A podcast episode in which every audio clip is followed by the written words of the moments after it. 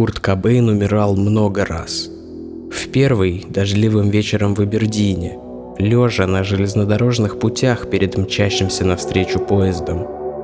Потом зимней ночью в Нью-Йорке в 92-м, в тот самый уикенд, когда его альбом обошел Майкла Джексона и занял первое место в главном чарте Америки. В отеле «Эксельсиор» в Риме. Тогда, за месяц до его настоящей гибели, по нему уже объявили траур в новостях. Потом в комнате над гаражом на бульваре Лейк-Вашингтон, под стук дождя по стеклянной крыше и играющую на бесконечном повторе пластинку R.E.M.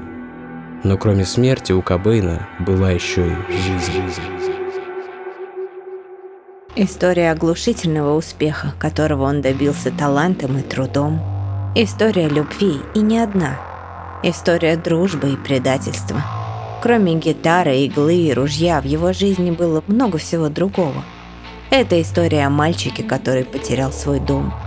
История о парне, который открыл в себе талант и последовал за своей мечтой.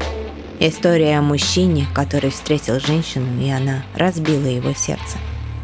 Это история о человеке, настоящем, сложном и многогранном, который жил целых 27 лет. Всего 27 лет.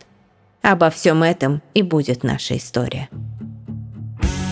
Команда «У холмов есть подкаст» представляет новый нарративный проект «Клуб 27», сезон 1, Курт Кобейн.